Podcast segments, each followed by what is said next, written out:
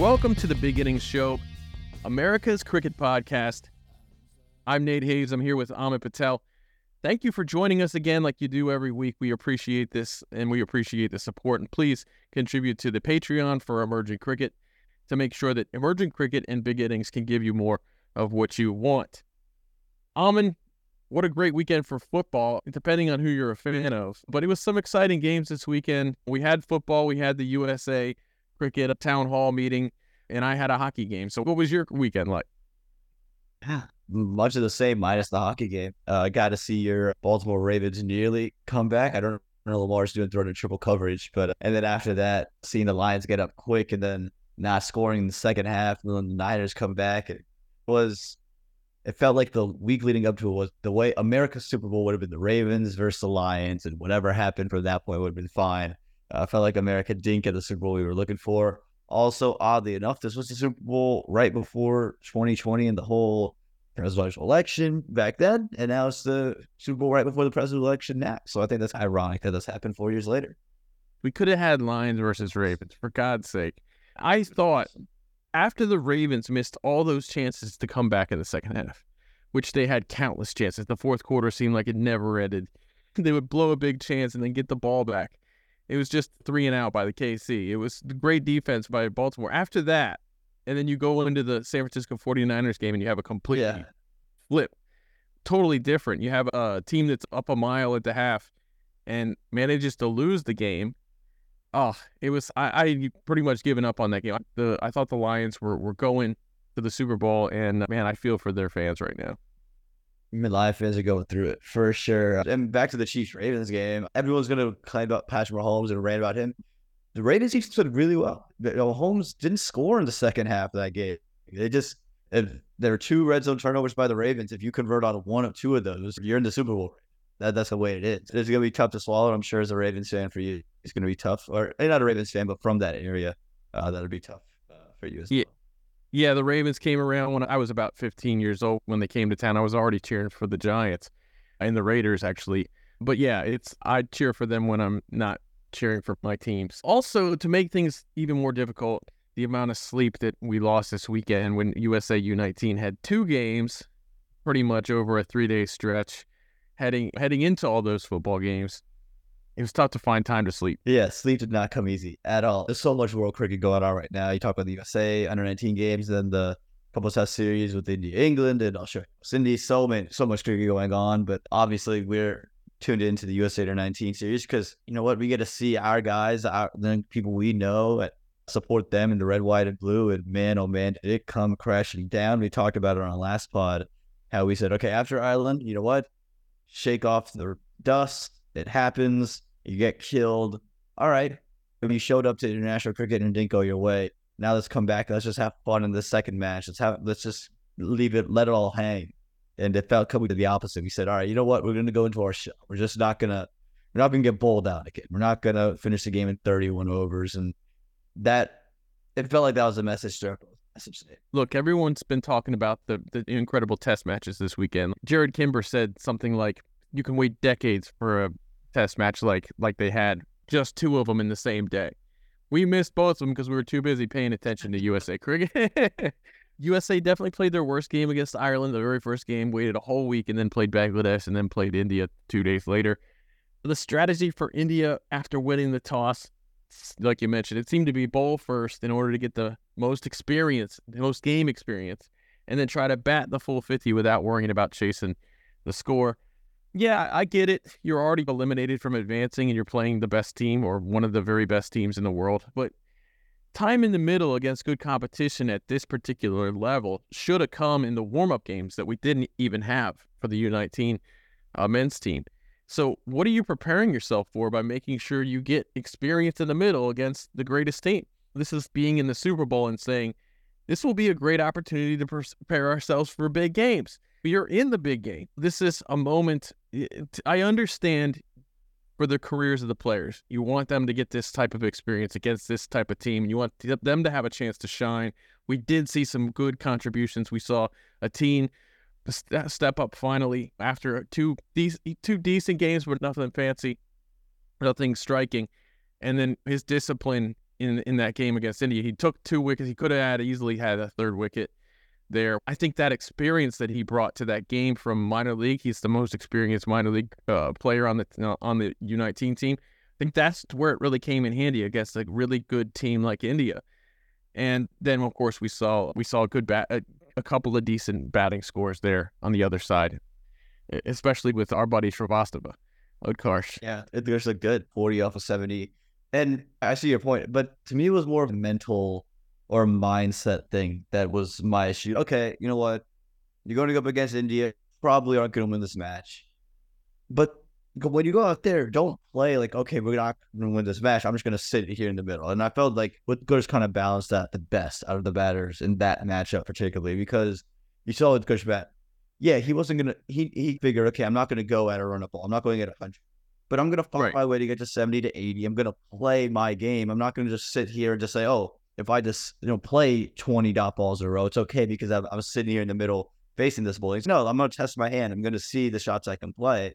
And I think that's, I think there's some balance to be had. Again, I know we played a, a white ball era of go out there and smash it. And me and you always talk about strike rate, is probably the most important stat line on that stat sheet. And I wouldn't disagree with that. But in this type of a game, not only is the strike rate important, okay, whatever, you don't, don't get to 100 strike rate, but it matters just the intent in which you go out there and bat. And I think that the experience you gain, okay, yeah, you can sit there and try to defend two of 23. That's fine. That's okay. You're going to see how well that defense is, but you're going to come back to T20 cricket.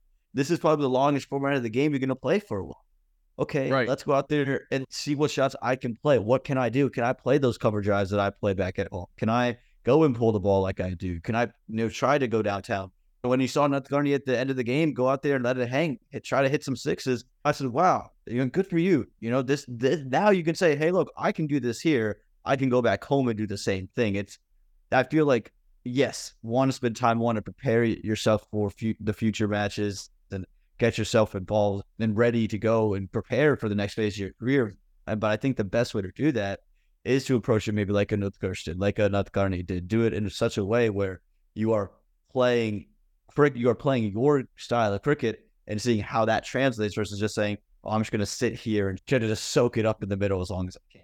What would you have been happy with USA putting on the scoreboard there, chasing that a pretty good total? What would you have been happy with them putting up? Because I think uh, we're not getting there. We're not going to get to that. We're not chasing that down. I think it's tough to even put 200 up against that team in, in a chase. Yeah.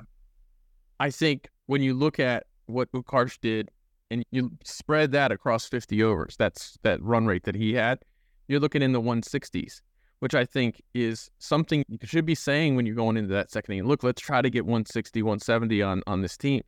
Is I think what you should be trying to do, um, because they are a very good side. Yeah, you're absolutely right. You're they put up 326. We weren't getting to 326. There's just no way around that. 200 was tough. And I agree, the 150 to 160 market, they probably aim closer to 150 and say, let's try to get up from there. But again, I think it comes from the just the intent that the positive intent that I thought we just were missing really throughout the tournament, right? Pranav Jayapali placed some really good shots in a couple of games. You're like, okay, if he can just string a couple of these together, because he's such a talented kid. This kid is unbelievable. Like, we've seen it for so long. And you just feel like maybe he lets himself down, or some of these guys let themselves down just playing the way they play. But if you're going to take 20, 30 odd balls to get a single run, you're not giving yourself an opportunity to grow. You're playing within yourself. And I think these moments, again, you're knocked out. These moments are moments for you to grow. And I think Utkarsh, the way he played was, oh, I think he's going to come back and say, wow, that innings is going to help him long term. Versus, yeah, he could have taken 100 balls to score 50 runs, or he could have taken whatever 150 to get to 50. But this 40 off of what 73, I think that is probably more valuable to him because you saw him being invented almost right against the off spinner, come across, make some, make some room, create the angle, slash it between backward square and mid wicket, and pierce gaps and things like that. That is something that you, that'll translate to the next level. And I think that when you get those shots and those highlights and those clips that translate to the next level, the confidence is translated to the next level when you do it at this level or when you do it at the highest competition in your level. I mentioned Ateendra Super, Subramanian being the pick of the bowlers in that game. He, he was just he just looked a lot better than every, everybody else, to be honest, in, in the game. I think it was nice to see. I feel like we did see some good efforts from everybody, though. We, I think, yeah. at least at least with the ball, I think, like you said, I think they went into a shell, and, and that's that's a real shame. Actually, you know what? Let's take a minute here, talk about some of the players who performed pretty good in the U19.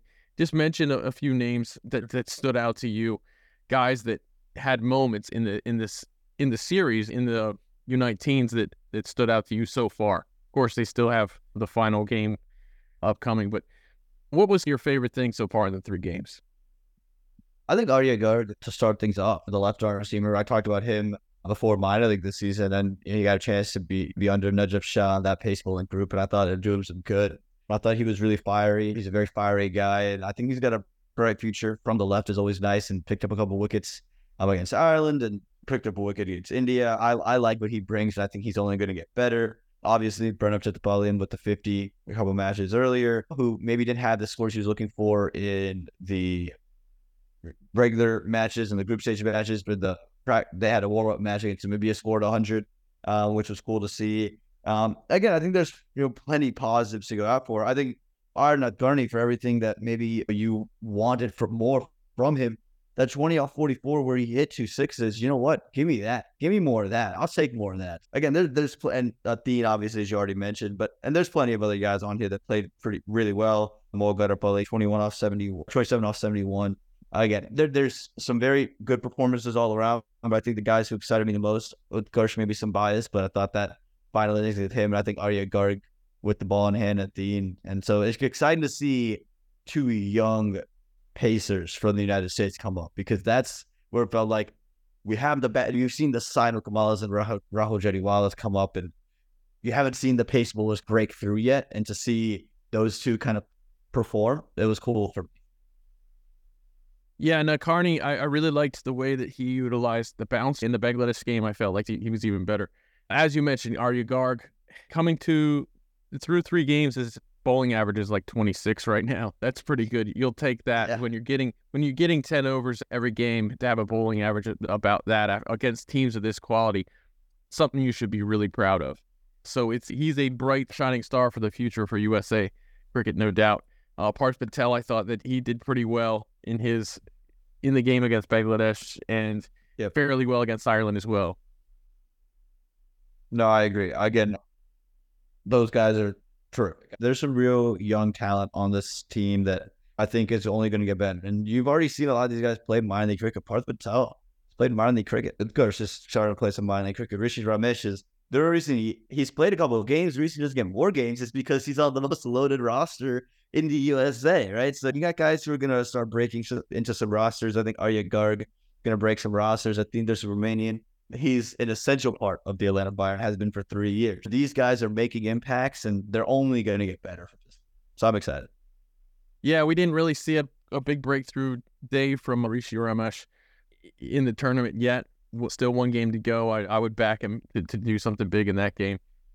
But yeah, we also saw that great catch from Nayak, uh, a couple of good catches from him. Parth Patel made a couple of good catches. So it's not been a waste at all. I think that they've shown that USA has tremendous talent. We've got good talent. These are talented kids. What I think is failing them is a good preparation. 2006, our team had a lot of good preparation. And from what I've talked to, from the players I talked to who are on that U19 team, that's this is an area that concerns me a lot about going into the men's T20 World Cup. We haven't had a we haven't had a T20 international game for, for since 2022. We haven't hosted one since 2021. We've played nine in this entire cycle. We've played fewer T20I by a long shot than any team that's in the World Cup. We are not preparing our guys. How are we getting away with this? How is our board not preparing our players? This is what worries me the most. This is why I think our players did well in so far in this World Cup in this U19 World Cup, considering the lack of preparation that they've had against good up against opponents at this level or approaching this level our, our T20 men's side hasn't had anything.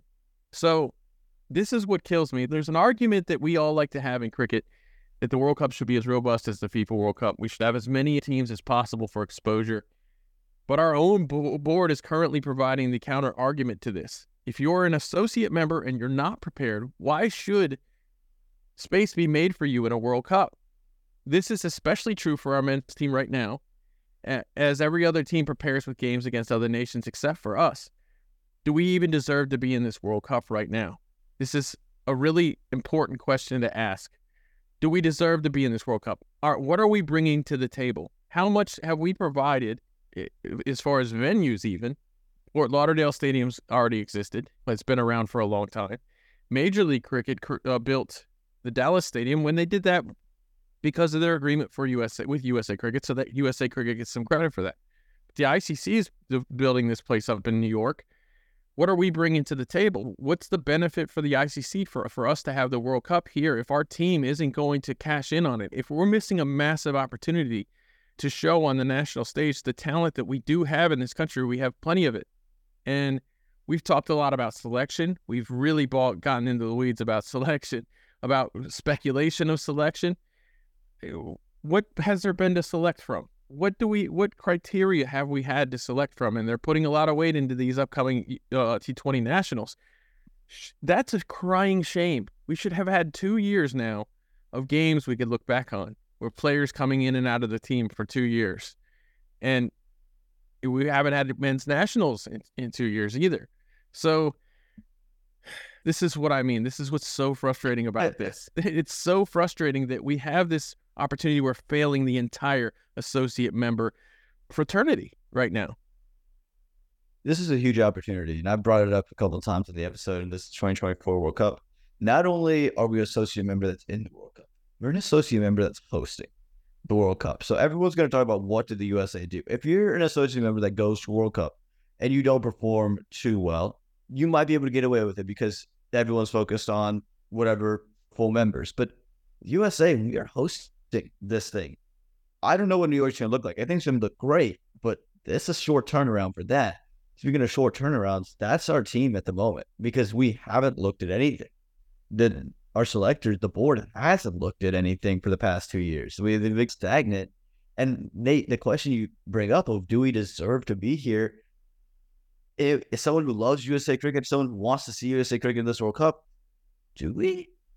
I, I don't I, I I can't make a compelling argument as to yes, we were very close in the last cycle to qualify, but we don't know if the team's going to look anything like that. I don't think it will look anything like what it did when we were that close to qualify.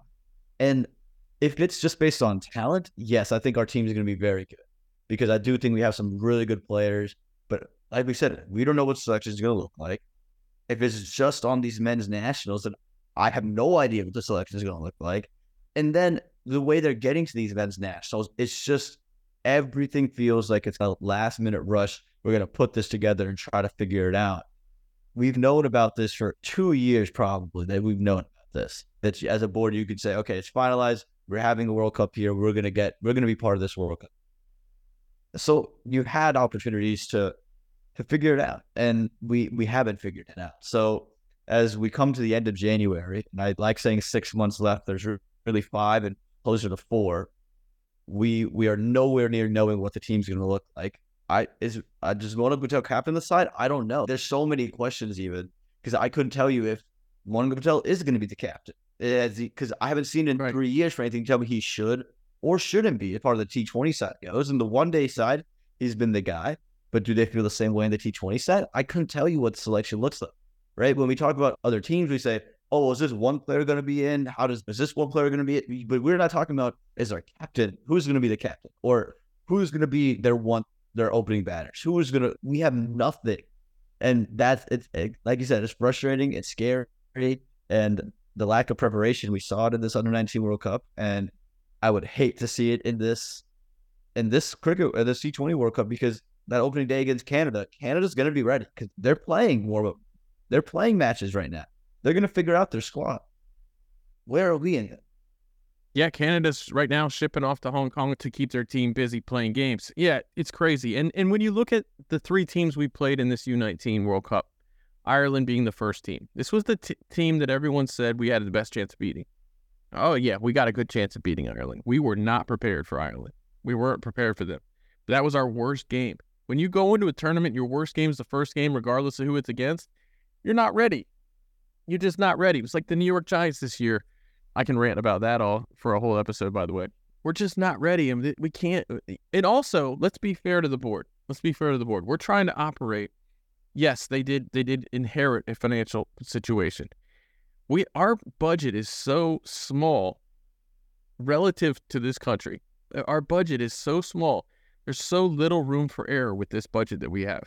We're not generating more budget via sponsors. We're not generating more budget in any real way. So we got to pretty much almost all almost fully count on the money that that USA gets from MLC and the money that they get from the ICC. And that's the ICC's what 1.6 million or so. USA is what just a short of $400,000 a year. So you're talking about a budget that's somewhere around $2 million. That's going to go really fast in this country when you have four national teams to worry about and you have all these national championships. This budget's going to go really fast. So this brings me to the point where you, we're a top 20 team in the world as far as we're ODI status. And we're having to operate on a on a $2 million a year budget. This is very difficult. And India getting 35.5% of ICC revenues.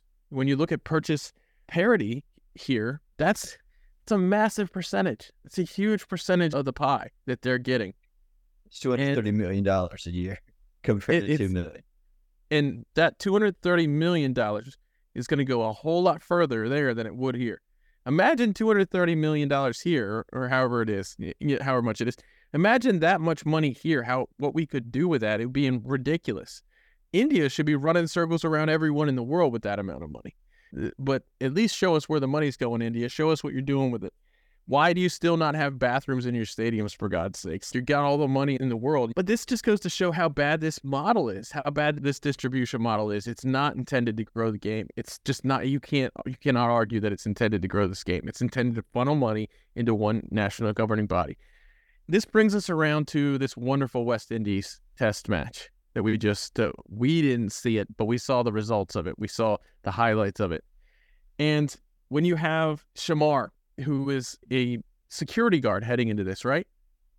Yeah, and he was a security guard before he was a netball SCPF. And so now eh, Shamar Joseph goes out and destroys uh, Australia. They win by eight runs. When do you ever see a game this close in Test cricket? You seldom ever do. And he's the hero, taking all those wickets but he was just a security guard a short time ago, right?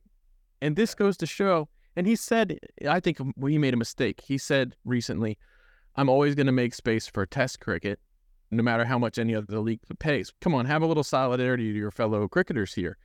If the Cricket West Indies was doing their job, if they were a good cricket board, the best bowler in the country would not have been working as a security guard heading into this. You know, you cannot tell me this guy was that far under the radar and then he came into the team and did this good. You have to be on the radar to be in the team, right? And your national government can't take care of you, can't take care of of your bills. That's a big problem, and that comes back to this distribution model of the revenue. West Indies deserves a bigger slice of the pie if they're going to get things done, especially because when we get back to purchase parity, you're you're talking purchase parity power. You're talking about a, a governing body. It's so expensive to do cricket in the West Indies. It's so expensive. And compare that to India, where it's not nearly as expensive. So I want to shout out to the uh, Caribbean Cricket Podcast, who I am a Patreon uh, of.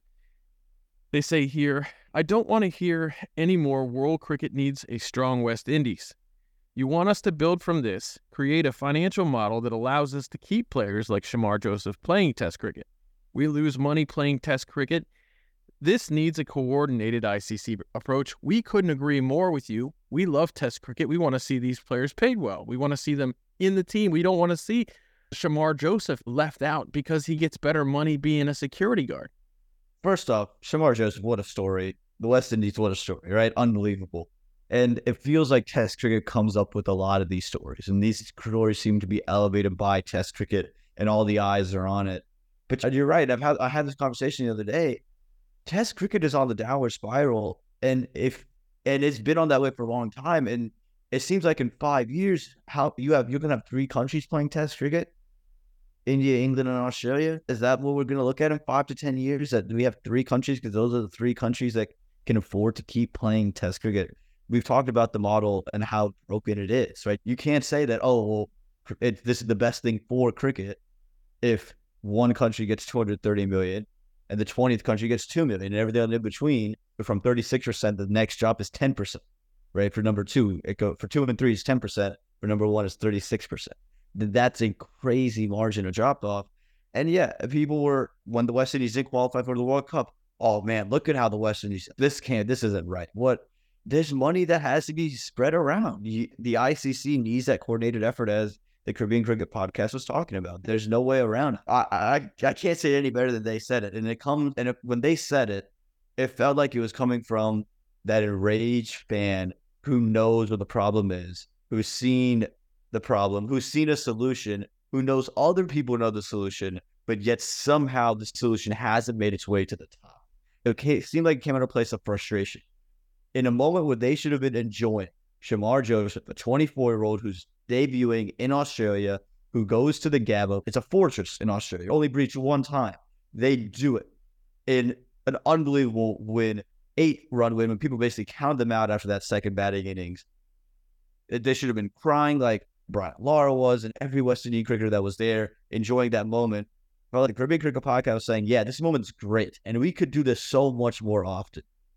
But these are the issues we still have, and yeah, we can gloss over it with wow, the West Indies just are back and they did this. This is this is foundation over a blemish on your face. This is makeup.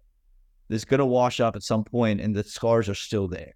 And that's the problem. There, there, no one's addressing this from the root level. It's all just, oh, let's let's just pretty it up. Let's just say, oh, everything's okay because they won a test match. They're back. The West Indies are back. Shamar Joseph is great, but the West Indies are not back. Help them fiscally, and then they'll be back because they have great players you just need the board to be able to take care of them. It's silly to, to celebrate it and say, what a great guy. Look at what he's overcome. When one of the things he's overcome is a systemic problem with cricket itself. So for the, the writers out there, for for the, the talking heads in cricket that we all watch and, and, and enjoy, we want to celebrate this achievement by this wonderful young player. But you can't do that without looking at why he overcame. Not just that he overcame, why did he overcome? Because his board couldn't take care of him. And he, you know, in the meantime, he made better money out there working security. And I think the BCCI needs to understand that dividing up the money evenly amongst full members should be the compromise. Because if you divide it up based on purchase power parity, and the way I would do it is say, okay, who needs the money the most? Let's do it in a progressive way. Who needs the money the most? Where is it the most expensive to play? In that case, India's uh, slice of the pie would be real tiny because the money's going to go further there and they're further along. So they need to look at this from an angle where it's okay, even if it was split up evenly amongst the full members, at least that part of the pie split up amongst full members evenly. India should still look at that as a win, but they don't. They want the BCCI wants 38.5%. That is absolutely absurd. And for us, to, for for all of the talking heads out there to go through thinking about how we need to fix this or that, they're all jumping over this huge mountain in order to get to another solution that's not even a real solution. They're jumping over the problem and ignoring the problem to find a solution that ignores the problem. Let's first talk about the fact that the boards need more money to sustain this wonderful thing. If we're not talking about that, we're not talking about the problem, and all we're doing is fiddling around with half-assed solutions. Yeah, it's almost like you're on a sinking ship and you're saying, okay, what can we do to balance out the ship? How can we make sure that it's uh instead of tilting back, it tilts forward and it gets back? Oh no, that's not the issue. You can move a couple chairs to try to and move furniture up to the front of the boat. Stop the water from leaking inside. That's the way you stop this boat from sinking. And so right. I think there's a glaring issue that it almost feels okay. This is just the way it is. This is the status quo. We got to accept that how do we move beyond that? And that is a that's a sad thing to see uh, because again, for us, if and for a lot of people, it's cricket growing is the goal, right? And that claims to be the, the goal of the ICC, even though a lot of stuff they say and don't always align with that. They do a lot of things that do, but the fiscally maybe doesn't. When we look at cricket, we want it to grow and spread to all corners of the globe, including here in the US. How do you do that? You have to give these places money. And again, like you mentioned, the West Indies is not like a, an up and coming country, up and coming territory that's trying to figure out cricket. They won the first two World Cups. This is a powerhouse in the world of cricket, and they're not. They don't have money. Cricket South Africa, they are a powerhouse in the world of cricket, and they are short on money. You're talking about New Zealand is even not even super well off in terms of money. They're these are the powerhouses, the full members that are struggling with the financials. It's okay, screw it. Most people don't care about associate cricket, whatever. We have our pool, we're gonna serve from our we're gonna sort from our pool. Like you said, at least make the full members equal in terms of what they're getting because those are your powerhouses, those are your quote unquote made cricketing playing nations make sure they're good at least at the very minimum. You think that's where the focus is. Yeah, and I get it. I hate the argument that oh yeah, India's providing all the fans. They're the reason why there's money out there because 97% of all the fans are coming from the, the South Asia and most of them are Indians and that's where all the money is. That's where all the eyes are coming from. Don't you want your fans to be able to see the best cricket? Don't you want those fans don't want to see a Shamar Joseph who can support his family better, eh, missing out on some of the biggest names cricketers in the world just because they can make more money doing something else, playing in a franchise league or something, and retiring from cricket, from international cricket at the age of 30 when they've got four more good years left. But they want to put those four more good years into making as much money as they can while they can. Those fans in India want to see the best cricketers in the world. So that's why you have to do. That's another reason why you have to distribute this money in a way that can sustain the t- the best cricket in the world. You can't take them for granted. You're, you're crapping on your own fan base when you're saying, "Oh yeah, they they, they belong to us. They're gonna watch anyways." No, you can't do that. You can't take people for granted. I don't think that's right. And so that brings us to our next topic, in which we've talked a lot of already, I know you're happy that we won't have a ton of time to talk about the constitutional amendments. Nate, there's so much minutia into this stuff, and uh, if you sat through, if you had to watch back the hour of the recording, there was a lot of stuff to talk about. But I think there's a couple of big things, right, that stuck out right away. I think first off, and you have them so elegantly listed out. I'll let you go through it, but the the biggest thing, the biggest takeaway was uh, the U.S. USA Cricket is trying to join and trying to get alongside with the guidelines of the U.S. Olympic and Paralympic Committee, and so that's a that's a cool thing with 2028 kind of on the horizon. Feels like that's a, the motive there. So there's a couple of things that they have to rectify the Constitution, and I'll let you go through and talk about what they need to do. Yeah, so that that was the imp- impetus for this these constitutional amendments, trying to become compliant with the USOPC and the USA had a session with them to help understand what needs to change for compliance. Members, you and me, other members of the USA cricket membership, have to ratify these via a vote. And the way that I see this, as far as looking at whether or not you should vote for things, fellow voters who are listening to this, the way I see this is that the members, us, we currently have the power to determine if these amendments are worthwhile, if they accomplish the things that they're trying to accomplish. They serve the interests of cricket, you know, all those things. I think it's important for us to look at these and say, okay, these are reasonable changes that, that help you reach your goals. Be reasonable when you vote on these. Some of these things USA is changing specifically because the USOC makes them, but you can't get around that. Be reasonable about that, about that but it is our responsibility as as voters to determine if something is a good idea or not at, the, at this particular point. Certainly, the goal of becoming compliant with the USOPC is worthwhile. So, anyhow, let's start with the way this all went down. The review process began on September 8th, after which legal counsel updated the draft of the Constitution, which you can now view on the USA Cricket website. Additions are highlighted in red or blue on that Constitution. Some of the additions are made because the USOPC requires them, and some of them are made just because. So you can see that they're just they're separated by color code on the the new constitution. The timeline for this extensive process of joining the USOPC is as follows. They want to join by as soon as possible, which is 2026. And if they're going to do that, they, they will go through several steps, which begin in the fourth quarter of this after this uh, after this constitution is ratified there are a couple of hearings they have to go through. There are reviews and audits they have to go through in 2025. There's a uh, remediation actions that will need to take place in the third and fourth quarter of 2025. USOPC Board of Directors reviews and approves new sports at the end of 2025. So at the beginning, the first quarter of 2026, if everything goes as planned, if USA Cricket gets up to snuff on the USOPC requirements, they will be an official member of the USOPC. That's 2026. So that's two years before the Olympics in 2028, two years from now. And this is the question that, that everybody's asking Will USA be in the Olympics in cricket in 2028? Or will it just be the, the top six teams or, or whatever they're going to do? Is USA going to have a spot in those Olympics? I think this is a question we're going to continue to ask for the next two years because we won't even have status with the USOPC until 2026, and that's if everything goes well. That's the that's quarter one of 2026. So two years from now, we will know if USA is a, even a member of the Olympic, the USA Olympic and Paralympic Committee. The first thing they talked about, which was defining a timeline, which I just told you about, what their timeline is. They want to be in a member by 2026.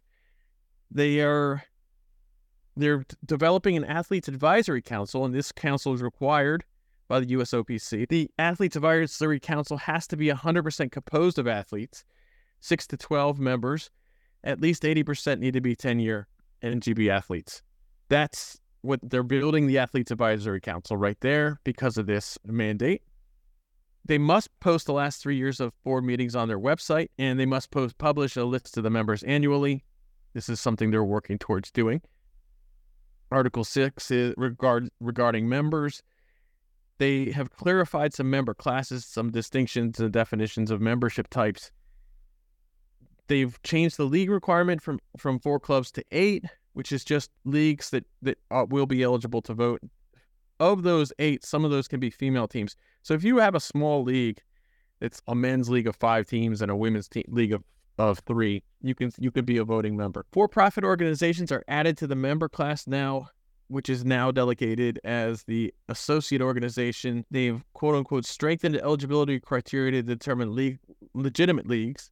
They've clarified that clubs clubs must have 12 or more registered individuals to USA Cricket membership, ages 18 or and higher. They've removed the ability to of USA to accept, reject, or withdraw membership at their own discretion. That's probably a good change. All members must comply with anti-doping rules. So I'll have to look into those. I'm going to see how safe you are as a member with your with the doping right there. yeah, and if I'm, I'm the biggest issue with doping, we've done a good job dope. I promise you that. But all they're looking at you for doping, then a whole lot of people are in trouble. I think. But yeah, this next part here is interesting. Articles 6.7 and 6.9. This is not required by the USOPC uh, requirements. This is the expansion from six zones to eight zones, which will be organized in two conferences of four. Now, this is we've talked about this on we've talked about this on several of our episodes. We talked about this all the way back with Peter Della Penna.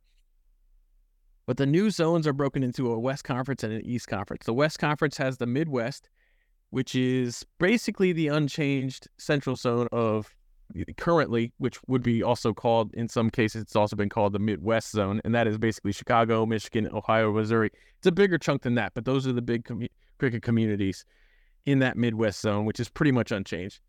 The South Central is Nebraska to Texas, pretty much north to south it's really unchanged. It's the old Central West zone. The Northwest is now Seattle, Oregon, all the way over to Montana and Wyoming. It's really just Seattle as far as cricket hubs go. There's really not a lot of cricket played. I'm not sure. I'm sure Oregon's got plenty of cricket, but Seattle's the big hub in this Northwest area. I don't know if it's, to me, I don't know if you can justify an entire hub, an entire zone in, in just that Northwest unless you include part of California. Now, the southwest zone is, is California, Nevada, Arizona, and Utah. The entirety of California. That's how it was in the past, actually. Uh, that particular zone hasn't really changed, except for the Northwest was cut off of that zone. The Seattle and Oregon were cut off of that zone. So the East is the South Atlantic, which is West Virginia, Maryland, and D.C. The North Atlantic is Pennsylvania, Delaware, and New Jersey. Now, those used to be part of the Atlantic Division.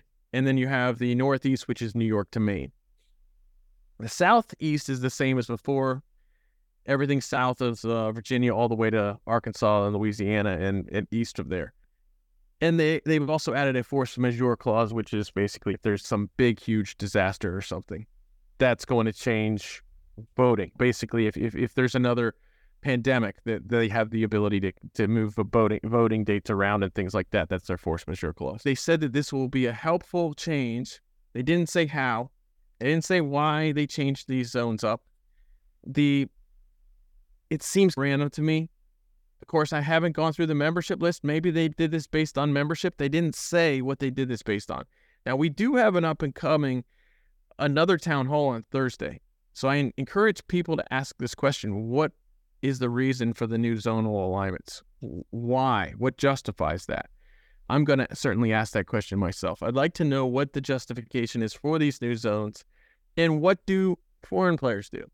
What do players who, who qualify for USA but don't live in the USA. What zones did they play in? What are your thoughts on these zones? And we've talked about it a lot. Is it worth talking about some more? Yeah, I think it's just the same thing for me was unless the hubs have changed dramatically, I don't know why you make the change. Just because I think oh, with a lot of things USA cricket, I've said this before, we don't have a lot of continuity. There's a lot of things that move around and change. But the one thing that felt pretty pretty much straightforward for the past three, four years was South Zone. What falls under that? The East Zone, the Mid Atlantic, the Central, the Southwest Reds, and the West. That felt pretty standard across the the men, the women, the girls, and the boys. It felt pretty standard across there. So you understand, okay, who's going to fall into what group.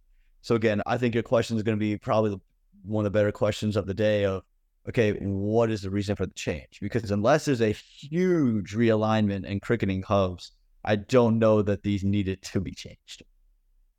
I did notice something that was pretty disturbing to me uh, when I looked at the voting, the membership. Uh, there are five people listed as voters from Triangle Cricket League right now. We're talking about the league that last time around had the most members Triangle, Triangle Cricket League had the most members that were members of USA Cricket during the last cycle. And now they are only five people, five members, voting members. And this is not, I want to point out here, I am not suggesting anything nefarious is going on. I'm not suggesting that, that this that the membership list is incorrect even.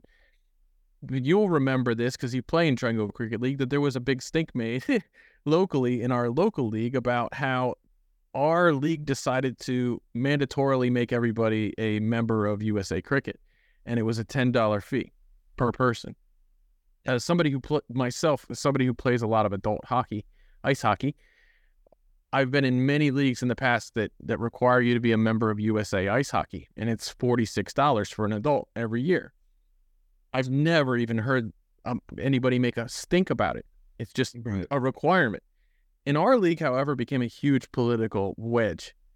And everybody, all the board of directors got together and voted it down, voted to not be members of USA Cricket or voted to not make membership mandatory. Since they removed that that mandate in the league, only five people went to the trouble to to register as USA Cricket members. So there's a lot of comp thoughts right there. I don't like it. I think that our I think that we're missing out on making a difference. It, obviously, this is how politics works. You try to build a big block, and then if TCL is still the top league in the country, and we have a member of our league who wants to run for a board director position, who's very popular with the league, who we know does good work, the current president, for example, I think would probably I would vote for him. We've missed out on the ability to have any political power here with that. But yes, that just goes to show how quickly the membership numbers at USA Cricket can change. They can change so quickly. Maybe USA needs to work some value into these memberships that make people want to join them. But I think I'm not opposed to mandates in leagues to to get members signed up as to get their league members signed up as USA Cricket members. Yeah, I think it's maybe less about okay, you're now a member of USA Cricket, but also like almost census data, if that makes sense, right? It's almost okay. We now know where should we be throwing attention because we don't know, right? Unless you're a member of USA Cricket, where the where the hubs of you of USA Cricket are for the youth things. It comes from red, red it comes from registration. That's how We re- Yeah. recognize where the hubs are. I don't hate the idea of saying, okay, if you want to be a USA cricket recognized league, you need to make it mandatory that everyone in your league is going to be part of USA Cricket just so we can do a census data thing. So we know that, hey, we're going to give, if you're North Carolina and you're Chicago Cricket League, the biggest league in the country, we can throw a little bit more resources at you guys because we know you guys need more resources. Yeah, if you do want your league to be voting for the league director position, you have to have a league that's a member of USA Cricket. In order to do that, you have to have eight teams that have at least 12 members. So Triangle Cricket League cannot vote now. Not a single club in Triangle Cricket League can vote now. There's only five members of Triangle Cricket League that are registered with with USA Cricket as members. So we've lost that. We've lost the ability to have any say. But like you said, it's really a census is what it is. That's what I was getting to about the zones. Is Yeah. did they determine this zones these zones based on membership? Did they get all their membership in that northeast area from DC up? Did they from Virginia up? Th- Is that where all the members are? Because if you're breaking it into zones based on that, that makes sense to me. If that's the information you have and you're saying, all right, this is where all of our this is where all of our members are, then that makes sense to me. I want to see if that's I want to know if that's why they did that. Let's move on to Article 7. Board of Directors. Brian Walters presented this. Our buddy Brian Walters, who he's a friend of ours, he's a friend of cricket in the United States. He's on this committee, the Constitution Committee. So he mentioned some big changes. The board itself, the composition of the board itself is changing. There's going to be four athlete reps, three independent directors, one league director, one club director, and three individual directors. Now, my personal opinion about how to get a board to work in the USA is to just have 12 independent directors. We can't do that because this is required by the USOC that we have this kind of a configuration. It needs to be at least 33% athletes on our board right now, which is interesting.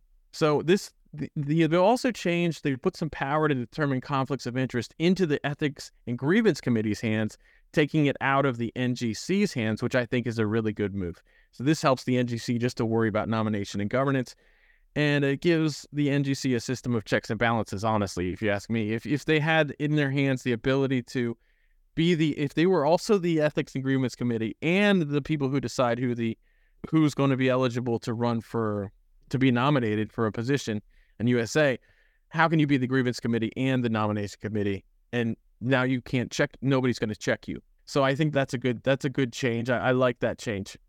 The USOPC also requires fair and consistent elections on time, tightening of conflict of interest requirements, tightening of independent director eligibility criteria. They added restrictions to support geographic representation among independent individual and player directors, require individual club and league directors to submit two letters of recommendation uh, from USA cricket members, whatever. Increase the number of candidates running for those director positions so now they can have more candidates running. And the voter eligibility cutoff is every year at June 30th. Candidates must have been members. This I like this one. I like this one. Candidates must have been members with good standing for at least two of the last three years, which is interesting. So you can be out of good standing for one of one of the years, but sometimes you drop membership for a year or something, whatever. But I like that there's a requirement. You can't just instantly run for how many times in the past have we had people, candidates running who weren't even members themselves? That that should be a no-brainer. The directors who serve a max term must wait two years to run again. I like that one also. They've expanded conditions for removal of directors in breach of code of ethics. That specifically was required by the USOPC. Directors cannot receive compensation for their service. Now, obviously, they could be reimbursed flights and things like that, but they cannot be paid specifically to be USA cricket directors.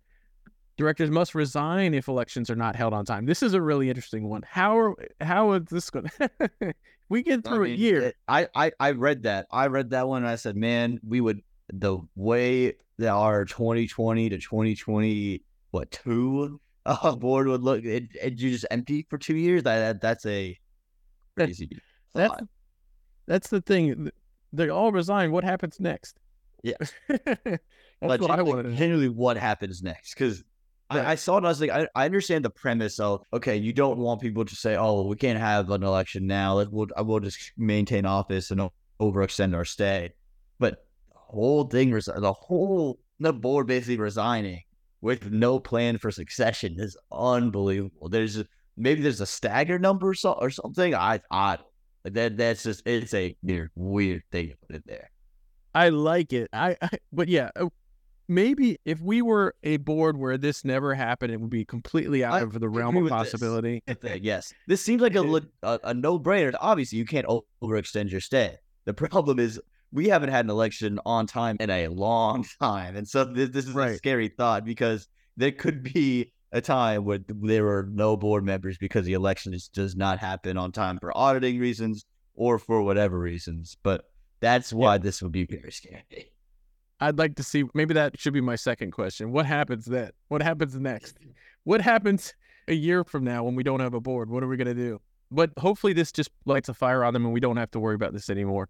Of course, maybe they'll invent new force majeures. Who knows? the added tenure of existing members to address staggering that was lost with the previous board direction election. Basically, when we had all of this, all of this delay prior to 2023, a lot of people overstayed. We're talking about that tenure leaking in. If basically, if you were elected for a term or whatever, and, and you, because of do, uh, delayed elections, you're basically on your second term. Yeah. That's how I, I read that. The player director terms are now aligned with the mandated Team USA Athletics Commission terms, now two four year terms. That's for the player directors. The other directors are three year terms.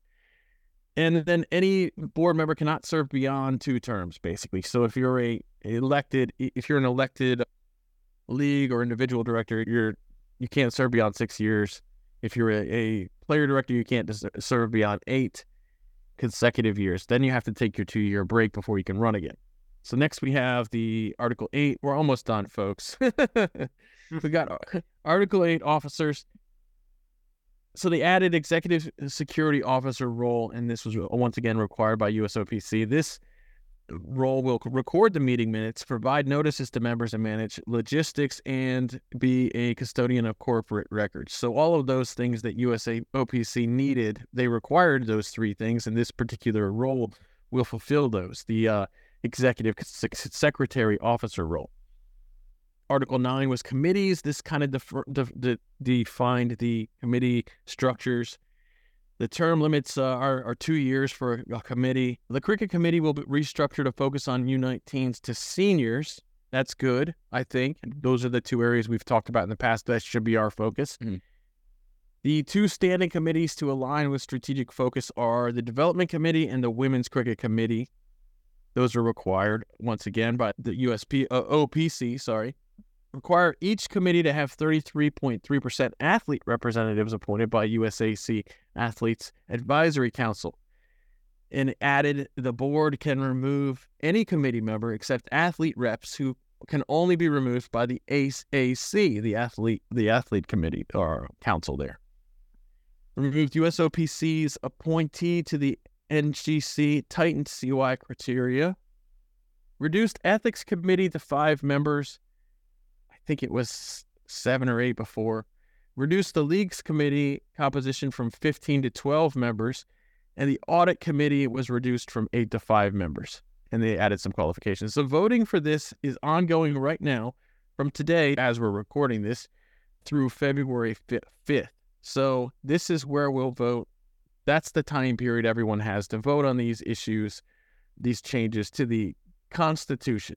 And this Thursday night, I think 9 p.m. Eastern Time, I believe, will be the next town hall. So if you have questions, submit them.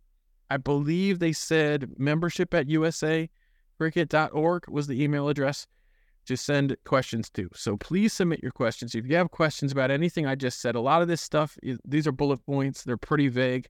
Watch the video if you want to of the last one. It's not that much more clear, though there are a couple of sections in it that, that are really well defined by the speakers, I have to say. Uh, some of it is still pretty vague. So, any questions you have about this summary, submit them to USA. Don't ask me. All right, Aaman, what do you think about that? What are your thoughts about these changes? Obviously, you can see a lot of these are required by the USOPC. It's tough to know all this stuff, and if it's the best way to meet those requirements, that's the question that you have to ask. Yeah, I think it, that question and also the question is just why, right? The why are we trying to do these things for to be a part of the USOPC? It feels like the right thing to do, right? Being part of the Olympic Committee because it feels like you can get part of that committee. You can get cricket in front of more eyes. You can maybe grow a little bit more, more be more funding from a source that's not the Sponsorship. ICC sponsorship. Right, there's more opportunity for money, so it feels like the right direction to go, and that's always a good thing to come out of something where you're like, okay, this feels like the right direction. I think now it's just about, and what it seems to always be about. There's there seems to be always a good policy or a good idea in place, but the execution's where we get lost in translation. And I think when we can sit here and have all these town halls and talk about all this stuff, I think the USOPC stuff is very good. I think if, the sooner we can be a, be a part of the USOPC, if we can get and finish, tick every box by 2026, the better it is for USA Cricket because I think it takes some of the reliance out of the ICC and mm-hmm. you can put a little bit more say, hey, Olympic Committee, we're going to be, we're doing this stuff. You have a sponsor for. So there's another outlet where you can go that has connections that can help you, especially with cricket entering the Olympics. But I think that now it's okay. How are we executing all these things? Like you said, are these the best ways to go about doing it? T- only time will tell. We're not experts on that, but it does feel like these are put in here last second, but with the right intentions. Yeah, at least some of them. Obviously, if you have questions, submit them out like we said. And I really want clarity on these zones. What's the purpose for this? Like Yeah. I said, I- I suspect that it might have to do with memberships, in which case, kudos to everyone in Seattle who seems to, like every single cricketer in Seattle, seem to have signed up to justify that zone. But uh, yeah, so we'll see what happens there on Thursday. Everybody should pay attention to that. So USA Afghanistan on the 31st of January, early crazy hours. Hopefully USA can put it together, give us a win here, and then give us a win again against that winner of the Scotland versus Namibia game. These are good teams. So our team's going to have to play well to do this. But I think that we have the talent to do it. 100%. Again, they go in there, just play your game. It's a learning opportunity, yes, but try to play your brand of cricket on an international level, and I think you'll find the most success. All right, Ano, thanks thanks for joining, of course. As always, it's it's always good talking about cricket in the USA with you. Always good, Nate. Always good. I know that the Ravens lost, but for those of you who are not Chiefs fans, so probably 99% of America, I guess we'll have to root for the Niners to win the Super Bowl. But after we root for the USA under 19 team to get a couple wins here. Yeah, I think I'm pulling for the Niners. I think I'm going to pull for them. I'm not a Swifty, so I'm going to pull for the Niners. Oh man, Nate, that's how you know the age difference between the two of us. You're not a Swifty. I, I like Taylor Swift as much as the next guy. Don't know if I like her on every replay, but I don't know. I do think I think what really tipped it over the edge for me was when I saw the video of Travis Kelce and Patrick Mahomes kicking J- Justin Tucker's like holding stick and throwing his helmet and footballs around. I was like, no, that that's the line for me. Justin Tucker's doing nothing wrong. He does that every game, Right. and you're out here Right. crapping on him. That's what the line was for me. You got the 10th best tight end and the 10th best quarterback ever messing with the number one kicker of all time. He's got rank on you guys. Have some respect, you know, uh, for Justin Tucker, literally the best kicker in history. But they're taking bets about whether or not Travis Travis Kelce's going to gonna- propose. propose. Dude, That is the under on that. one. Hit the under. There's no This way. Easy one. They're not going to do that in season one. You know what I mean? This is they're not going to do. They got. They're not to jump the shark that that quick. They got to play this. They got to milk this. couple They're gonna years. milk this out. Yeah, hundred percent. There's no way. There's no way it's the ring in season. There's no way. Wouldn't be with the ring in season. All right, man. Good talking to you. You see that.